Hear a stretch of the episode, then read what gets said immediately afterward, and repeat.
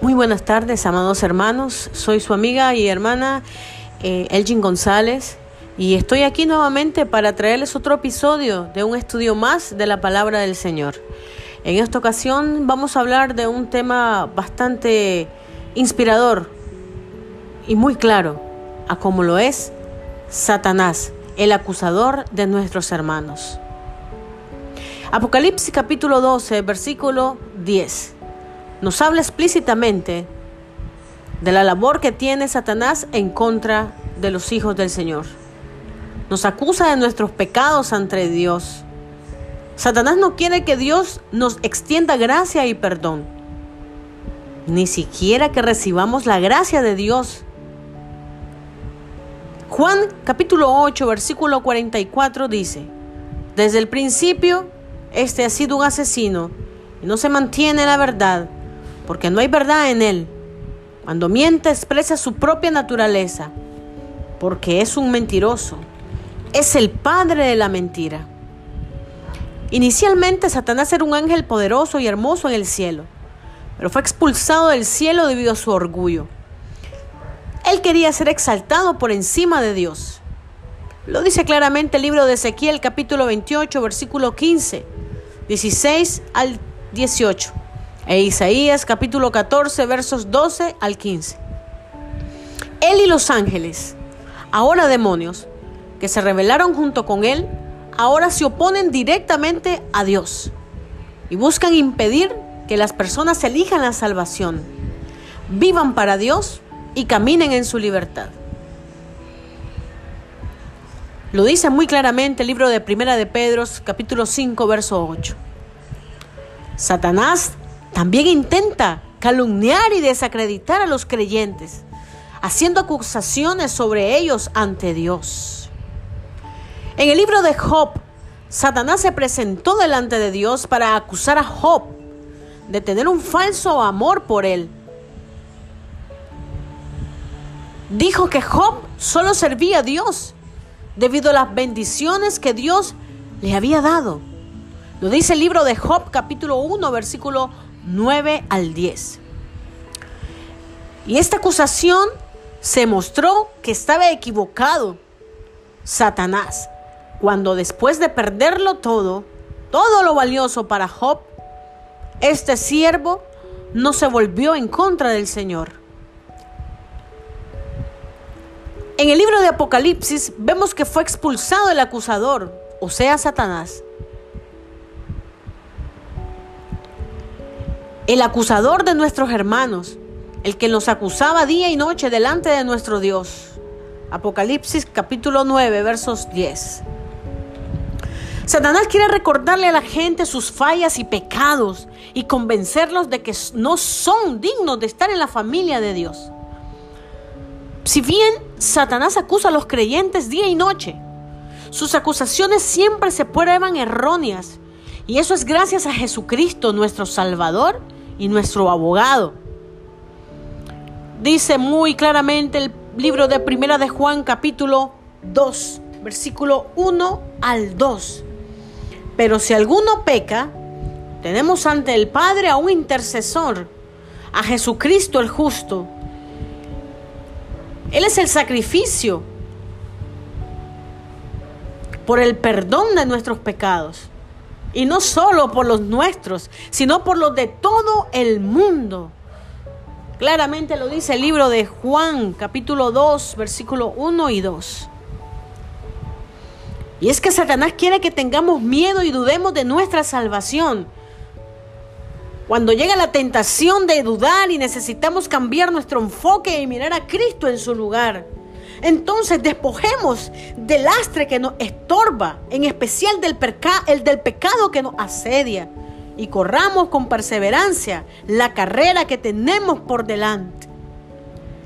Y es que tenemos, hermanos, que fijar la mirada en Jesús, el iniciador y el perfeccionador de nuestra fe, quien por el gozo que le esperaba soportó la cruz, fue menospreciado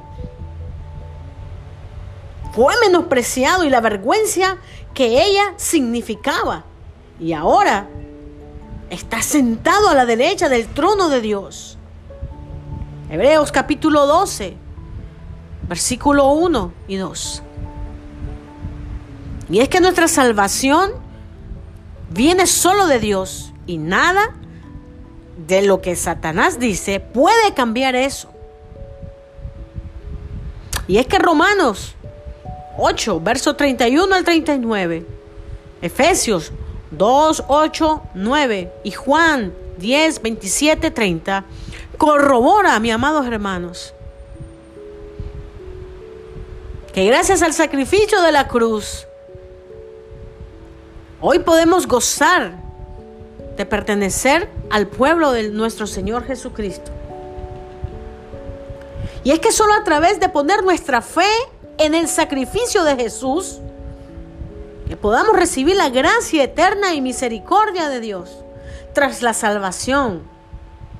Dios, amados hermanos, nos convirtió en parte de su familia. Juan capítulo 1, verso 12. El Señor es quien nos justifica. Él nos ama, fiel e incondicionalmente. Y sus misericordias para nosotros son nuevas cada mañana. Lo dice el libro de Romanos capítulo 8, versículo 33. Lamentaciones 3, 22 al 23. Si bien es cierto que los cristianos continuarán pecando, pero cuando lo hacemos, sabemos que Jesús nos va a perdonar y es fiel para limpiarnos. Pero ojo acá, amados hermanos. No podemos tomar el sacrificio que, Cristo hizo en la cruz del Calvario como juego. Porque su dolor no puede quedar en vano. No podemos ir deliberadamente pecando por el simple hecho de justificarnos detrás de una naturaleza pecaminosa. Y es que cuando venimos a Cristo, la Biblia nos estipula que somos nuevas criaturas y que además Dios se perfecciona en nuestras debilidades. Pero por supuesto que Dios es fiel y Él limpia. Si confesamos nuestros pecados y confiamos en su gracia y misericordia, para renovarnos y transformarnos. Primera de Juan 1, verso 9 y primera de Juan 2, verso 1. Tenga en cuenta, mi amado hermano, que la convicción del pecado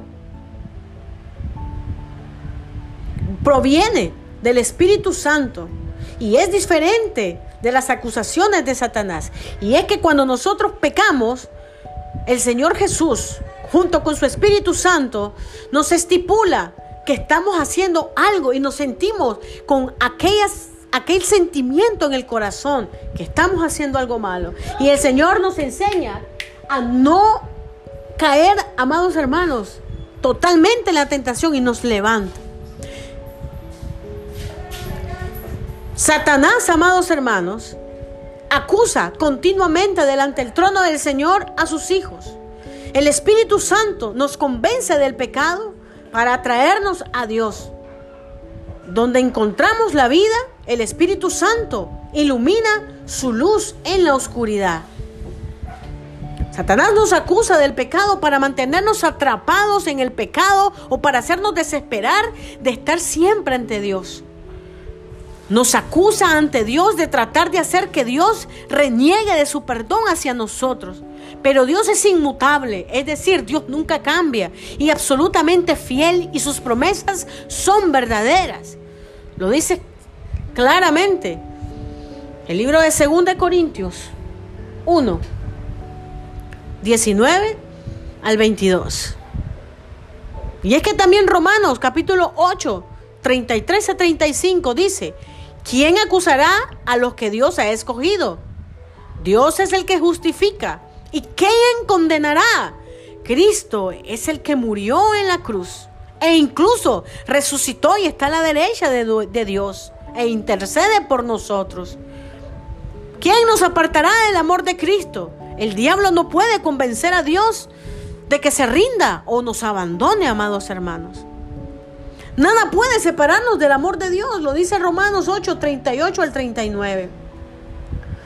El destino final de nuestro acusador está sellado. Será atormentado en el infierno y siempre ausente de nuestra eternidad en el cielo. Apocalipsis capítulo 20, versículo 10. Efesios 1, 13 al 14. Esto significa que no tendremos que luchar contra las acusaciones de Satanás en nuestras vidas. Él sigue siendo el, el príncipe de este mundo hasta que Jesús regrese. Juan 14, 30. Cuando estamos tentados a, sucumbir ante a la vergüenza y las acusaciones de Satanás, podemos levantarnos y luchar contra ellas vistiendo la armadura de Dios. Efesios 6, 10, 10 al 18. Y manteniéndose firme en su verdad. Santiago 4, 6, 10. Nos asegura que Dios da gracia. Habla de ser humildes y limpiar nuestras manos, purificar nuestros corazones y llorar por nuestros pecados. Santiago nos dice que nos acerquemos a Dios, que nos humillemos ante Él. Él también dice, someteos pues a Dios, resistir al diablo y Él huirá de vosotros. Y debemos apresurarnos a confesar nuestros pecados a Dios y apartarnos de ellos, confiando en que Él nos perdonará y nos equipará para caminar en la, en la novedad de la vida que nos ha concedido en Cristo. Primera de Juan 1.9. Y cuando hemos sido limpiados en Cristo, no tenemos necesidad de caminar avergonzados. Satanás no tiene nada de qué acusarnos, porque todo ha sido cubierto por la sangre derramada de Cristo, por nosotros en la cruz del Calvario. Por este también puede salvar por completo a los que por medio de él se acercan, ya que vive siempre para interceder por nosotros nuestro Señor Jesucristo, porque podemos confiar en las promesas de Dios. Él es fiel y verdadero y su palabra tiene poder sobre cualquier acusación que el enemigo pueda traer. Dios me le bendiga y recuerde que en Cristo somos más que vencedores.